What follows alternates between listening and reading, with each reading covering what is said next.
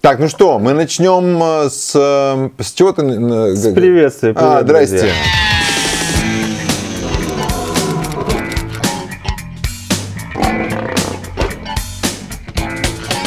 Второй выпуск динозавроведения, и мы пойдем по выбранной э, стезе. У меня есть альбом, вышедший в октябре 2019 года.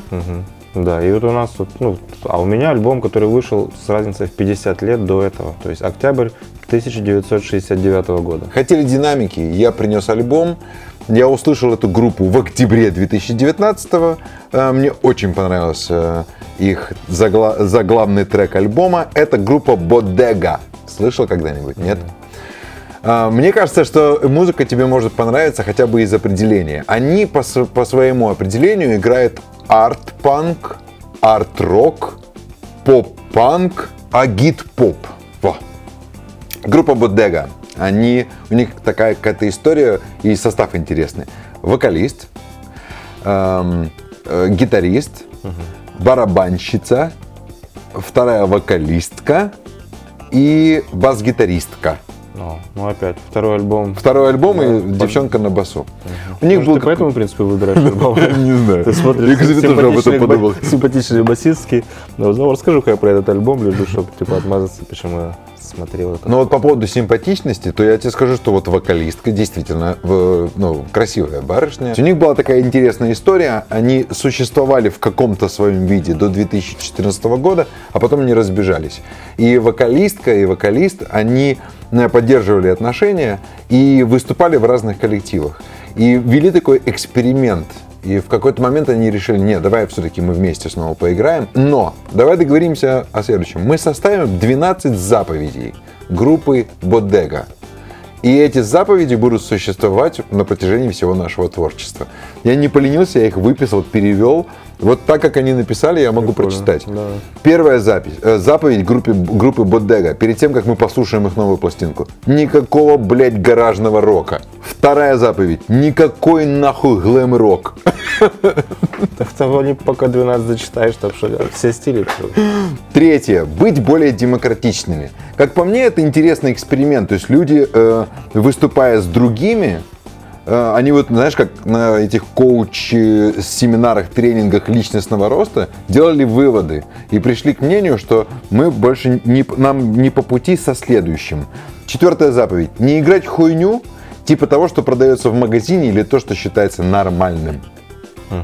Пятое. Никакого пиццакора. Это они это определяют как вот типа стиль музыки, когда мы тут с братанами сидим, пьем пиво, едим пиццу и сейчас будем лобать рок. А. Пиццакор. Каждый кусок записанного материала должен заслужить свое место как музыкально, так и литературно. Эм, Седьмой. Не повторяем текст. А, видать, сталкивались с такой проблемой. Наверное, да. Дословно перевел. Восьмая заповедь Бодега. Без всякой там, блядь, пушистости. Девятое. Без всяких там дисторшенов. Десятое. Без всяких голосовых эффектов.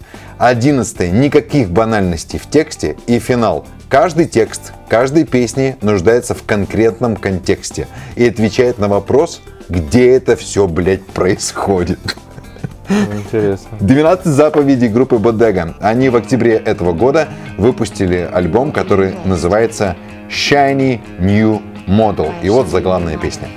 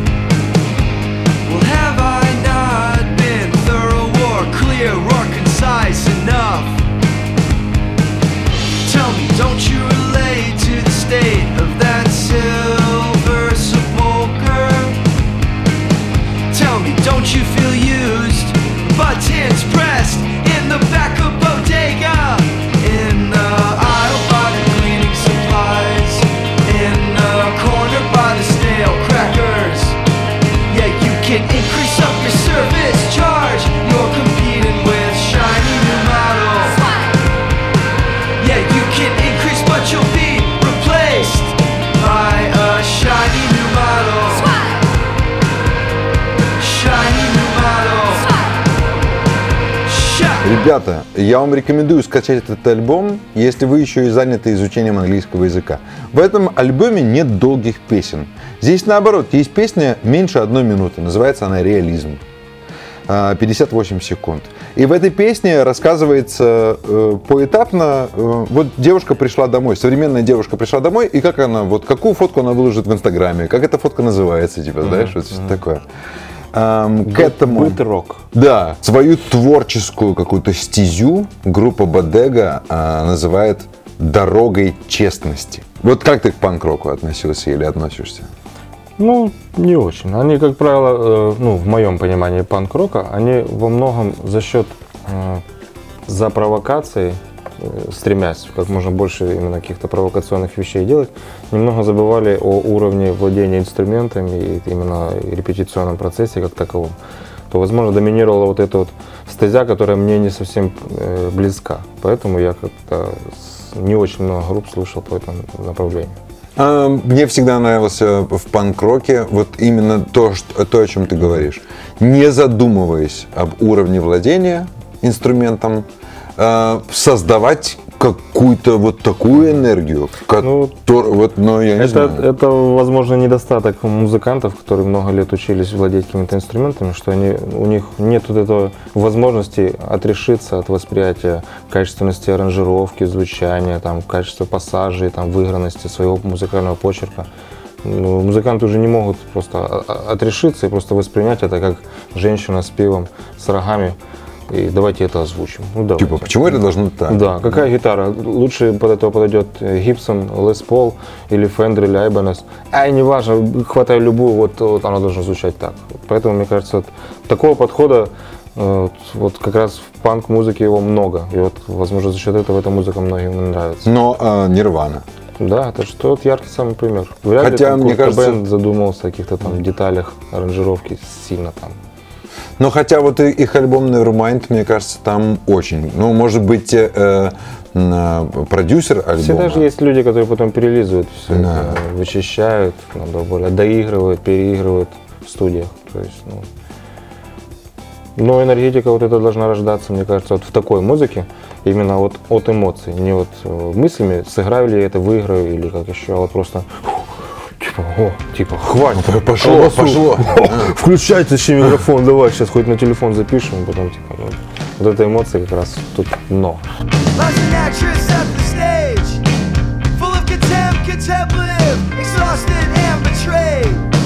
She is always rehearsing.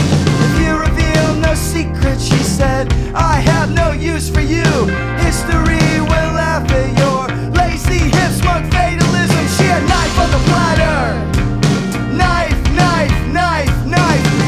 the best.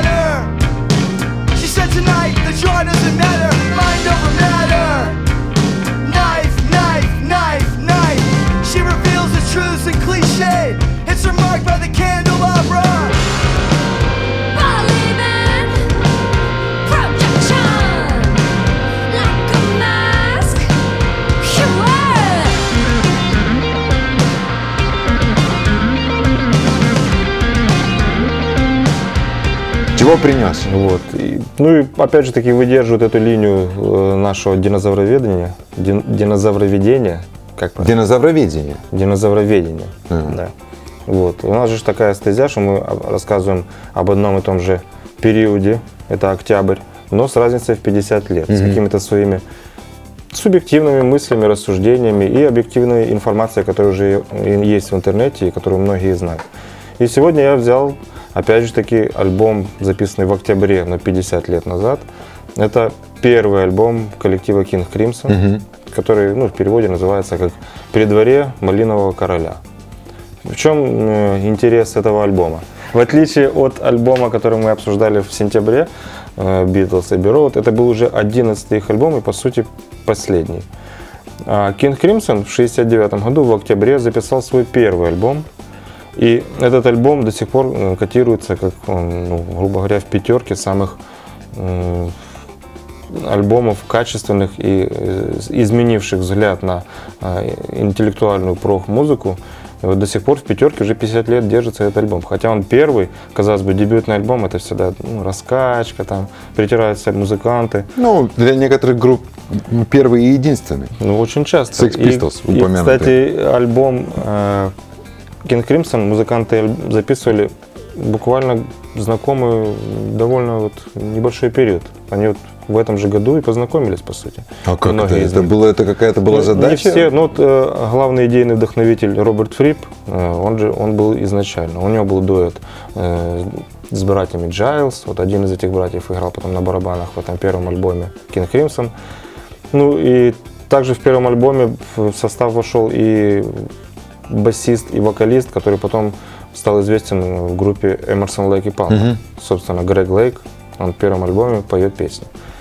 И альбом сразу такой, в том году очень легко было, в отличие от теперешнего времени, выводить какую-то провокацию и делать то, что до тебя никогда не делал никто в альбомах. И вот для примера, давай послушаем фрагмент, с чего начинается первый дебютный альбом группы в 69 году.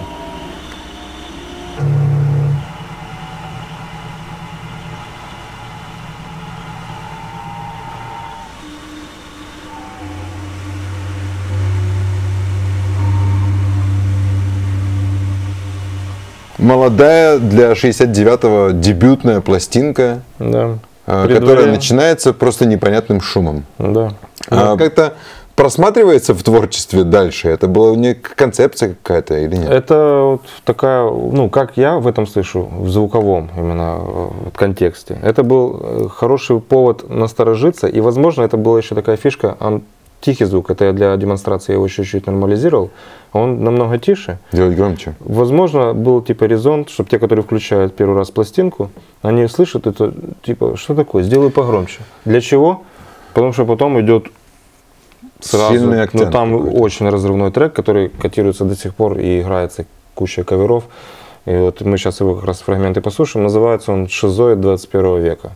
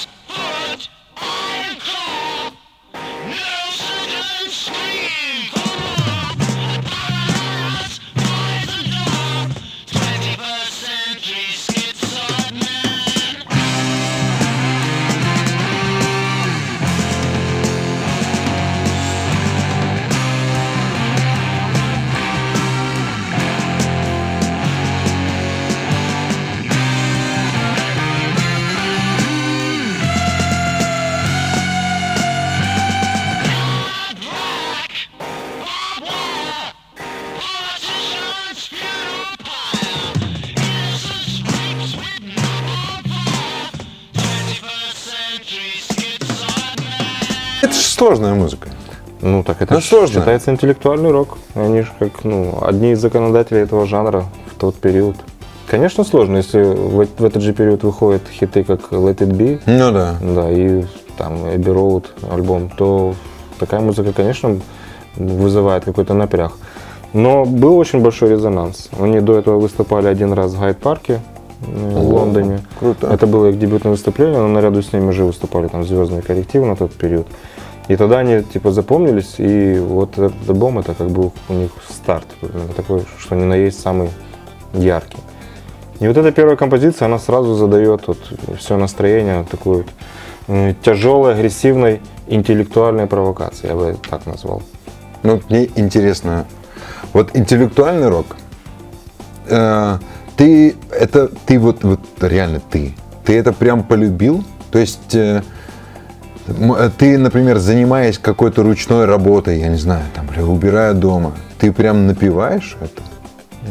Но ведь это же не музыка, которая вот типа ты ее любишь, потому что, блин, ну реально как-то подстегивает. Ведь интеллектуальный рок это, наверное, как упражнение. Это как читать серьезную книгу просто для того, чтобы был словарный запас. Это как ходить в спортзал, выполнять какие-то упражнения для того, чтобы держать в тонусе свое тело, правильно? Ведь это же не музыка, которую хочется напевать или слушай, поехали сейчас солнечный день на прогулку, а пока будем ехать, послушаем King Crimson. Вряд ли. Не знаю, не соглашусь. Мне кажется, смотри, э, формируется музыкальный стиль от какого-то э, общего мировоззрения человека. Если человек, э, я не, не о себе сейчас говорю, просто вот почему люди слушают подобную музыку. У человека, когда широкое мировоззрение с разными проявлениями, это может быть и какое-то возможность подурачиться, и на чем-то серьезном задуматься. То есть э, палитра вот этих настроений, мыслей и своего поведения очень широкая. За счет того, что у человека, возможно, там интеллектуальная база там широкая, или просто восприятие, или воспитание. И это как э, разные виды фильмов. Можно посмотреть и Чарли Чаплина, можно Дэвида Линча, можно Ларса фон Триера, а можно какую-то Сэндлера. попсу. То есть и всему есть свое настроение, свое место и свое время. Точно так же бывает и у меня, в частности, такое настроение, которое очень хочется послушать что-то серьезное, постоянно, где меняются какие-то ритмы, тональности, э, вокалы, там, э, подача информации. Вот есть такие настроения. Есть такое незаурядное, когда хочется послушать что-нибудь очень простенькое, не- ненавязчивое, и чтобы поподпевать, пока ты там подметаешь э, э, рвоту кота, или вытряхиваешь какашки из лотка, там, или посуду, накопилось пару капель, они не смахнулись, ты берешь полотенцем бумажным. Под это не слушается Кинг Кримсон. Да-да. Под это слушается там Мика или то какие-то э, ранние альбомы других исполнителей. Ну Вот. Но вот это все зависит от настроения, от фона, от какой-то передачи Ты эмоций. мне и напомнил, настроение. Вот совпало оно или нет. ты мне напомнил, ты не смотрел э, фильм «Золотая перчатка»? Прости. Э, Рекомендую к просмотру, только, блядь, во-первых, не за едой. Во-вторых, надо быть приготовленным к тому, что это авторское кино. Я небольшой поклонник такого жанра, но почему-то этот фильм зашел мне. Это прям фильм про урода. Про урода и сильно опустившегося человека. Там фильм начинается с того, что появляется на полу лежащая женщина, заходит мужик в комнату, берет пилу, и становится понятно, что он собирается отпиливать ей голову. И вот он уже наклоняется над ней и останавливается. Встает, подходит к проигрывателю виниловых пластинок, ставит музыку, и потом а, возвращается обратно и начинает пилить голову, понимаешь? То есть ему вот что-то не хватило для этого.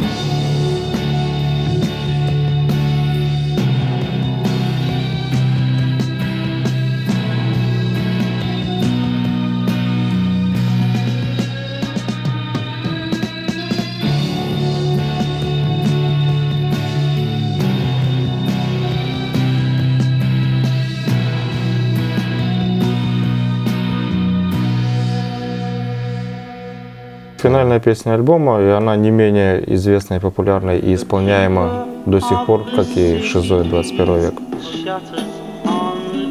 А, как она называется? При дворе малинового короля. Ну и группа, в принципе, называется King Crimson.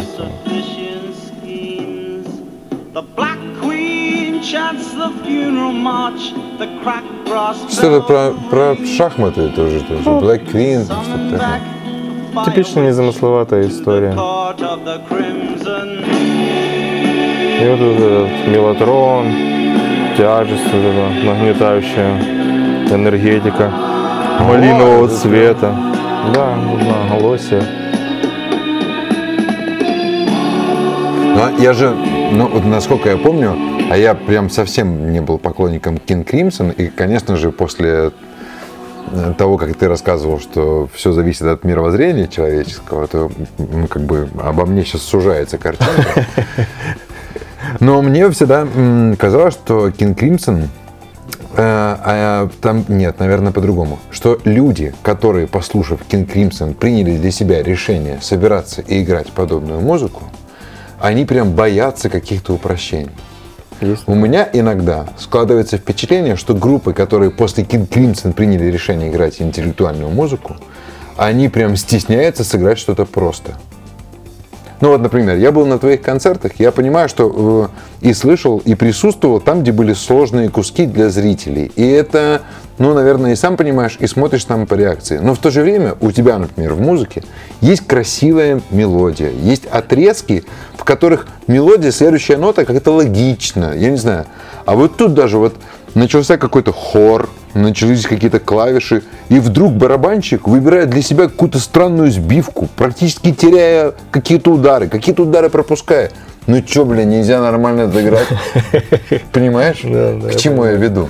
Но тем не менее, результат есть. Да, Есть. согласен. И возможно, Да, согласен. возможно, в тот период вот, какая-то потребность у зрителей, у этих масс, которые собирались на стадионы, на концерты, у них была необходимость именно в таком, раз оно так хорошо зашло. Сейчас бы, я уверен, ну, типа, ну, что, ну, мелатрон, ну, что ты сбивка, типа, ну, когда она годится, типа, давай, Ну след- да. следующий, мы им перезвоним.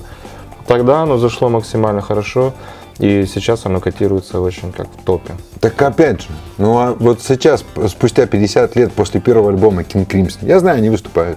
Да, у них вот сейчас как раз... Ты же играл с э, Ну, барабанщиком. Да, с барабанщиком и басистом. Но это басист не первых составов, а барабанщик. Тони Левин и Пэт Настолота. Так, посчастливилось вместе поиграть. Так интеллектуальный рок, он развивается или так все и осталось на уровне, когда-то King Crimson что-то спустили нам, а мы теперь вот на, паразитируем на их творчестве. Ну, То есть появляется кто-то, Интеллектуально, ну, новых тяжело очень следить. Очень все, все равно те, которые полюбили этот жанр за счет тех исполнителей, они тех исполнителей и слушают э, по сей день. Вот. как эталон. Да, Да. да. И те исполнители, не King Crimson, вообще многие, которые тогда проявили себя в этом жанре, они уже потом через какое-то лет утратили эту фишку, вот эту всю штуку. Потом какой-то период был в развитии интеллектуального рока, когда все действительно связывалось э, с владением инструментов, то есть виртуозность какая-то проявлялась. То есть мелодичности вообще, в принципе, не было. Не, мелодичность присутствовала. И у King Crimson был такой период, когда вот у них очень длинный период их творчества, постоянно менялись музыканты, но у них длинный период творчества был э, на вокале э, Эдриан Белью. Мгм. Э, он и гитарист, и вокалист. Вот он Ну, отвечал... Для меня он как раз и есть King Crimson. То есть вот они тогда Ну вот- появились на MTV, я имею в виду, понимаешь? Вот, ну, типа, Вот в он, привнес вот эту вот э, мелодичность, понимаешь, и вот эту легкость в песнях, хитовость, это еще с 80-х годов. Причем был какой-то, даже я от- отслеживал по Инстаграму и э, Фейсбуку, легкий скандал, когда чуть после небольшого перерыва пригласил всех для вот этого тура на 50-летие, вот несколько лет назад, и вот этот тур до сих пор вот только закончился. Э, Он позвал всех, там было в составе три барабанщика. Можете себе представить, три барабанные На установки. сцене? Да. То есть, а, а они выступали прям, я думал, что Да. по городам, там, кому удобнее, куда прилететь, типа. Но у них тур был, там три барабанщика, три барабанные установки огромные. Там басист, флейтист, Тони Левин, Фрип, ну и все, этот Ну, мастолоты. блядь, ну, только для ценителей. Ну, Ну, типа, и- вот так этих ценителей собирались во всех городах в туре полные залы. У меня брат ездил специально в Европу, потому что до нас они так и не доехали, и попасть на их концерт. И в- о чем я говорил? А, Белью привнес вот этот мелодизм. И был легкий скандал, когда до вот этого тура Фрип не позвал Белью. Я читал этот раз- разгневанный пост Белью, как это так? Роберт, ты меня не позвал! Столько лет, а, столько а сил. как ты изменил ситуацию или нет? Позвал, передумал? Не, не, так и не позвал. Ну, возможно, там потом они замяли, что типа на дальнейшие какие-то дела. Но вот в этом туре мне... Но в этом туре э, они исполняли композиции из этого альбома 50-летней давности. Ага. То есть они звучат, можете себе представить, тот же Шизоид 21 века звучит с тремя барабанщиками. То есть это разрыв, драйв, драйв, А в чем, а в чем прикол вот этих шубы. вот, э, концертов даже популярных поп-рок групп с двумя барабанщиками, кроме как вот, ну, громкости какой-то, да? Они же в основном основную э, мелодию, ой, основную э, ритм, э, рисунок, они же просто в синхронно. Ну, там это еще элемент Играет. шоу, элемент Да. вот именно концертного вот этого. Наверное, только угара в и драйва. сбивках различия. Ну, правильно? там, да. Ну, вот у них э, грамотно просчитано. Я посмотрел, у них есть такие места, которые не все одновременно играют. Играет один, второй, третий, потом вдвоем, потом три, потом вот какой-то Ну, это же только шоу, это все кажется. продумано. Ну, эффектно выглядит, да. Ну и в потуге оно, конечно, э, Ну есть да. свой резон.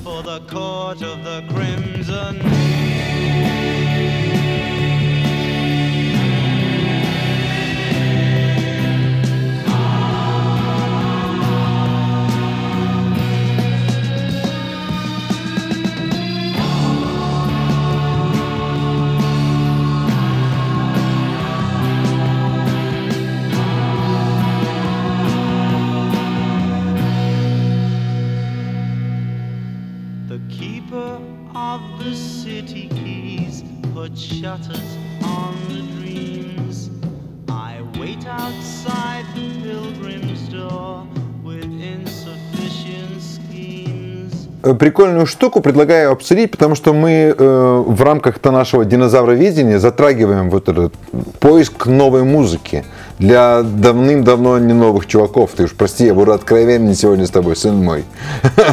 Я нашел интересную новость. и, э, Исследование определило возраст, в котором люди перестают интересоваться новой музыкой. Э, Согласно исследованию э, сайта Deezer, люди перестают открывать для себя новую музыку в возрасте 30 с половиной лет. Ну, 35. 30 с половиной или 35? А, бля. Может, это как у детей? Черт, Знаешь, когда- математик. Ну, как у детей каждый месяц считается, там 3, А, 2, да, да, 3, да. 3, так это 30 с половиной лет. 30 с половиной. Да. 30 с половиной. 35 или 30 с половиной? 30 с... ну, Короче, согласно полученным результатам, максимальный возраст для открытия новой музыки, когда человек открыт и занят поиском, 24 года. Некоторые из причин, которые объясняют снижение интереса к новой музыке. Замешательство от большого выбора, 19%. Какой ужас. занятость по работе и забота о маленьких детях. Вот, кстати, я тут согласен. Когда мои были маленькие, мне уже было не до музыки, э, ну, не знаю, но я имею в виду, что это действительно много отнимает времени. Ну, вообще, э, после 30, конечно, деятельность человека обрастает какими-то бытовыми моментами, Ну и да. не хватает возможности послушать музыку в том объеме, в котором ты это делал. А если вдруг есть какая-то возможность все-таки это сделать, то ты не обращайся к чему-то новому, а ты все-таки хочешь Что-то испытать вот эти, этот свободный час-полтора, насладившись Ну, тем, что ты точно конечно. получишь удовольствие от этой музыки, а не там как поиск новых сериалов. Да? что По 5, по 3 минуты просматриваешь 10 разных сезонов разных сериалов, так ничего и не посмотрел и лег спать. Это как э, бы еще бывает такая, знаешь, типа вот нравится там э, группа одним альбомом, ну там Кейн, например.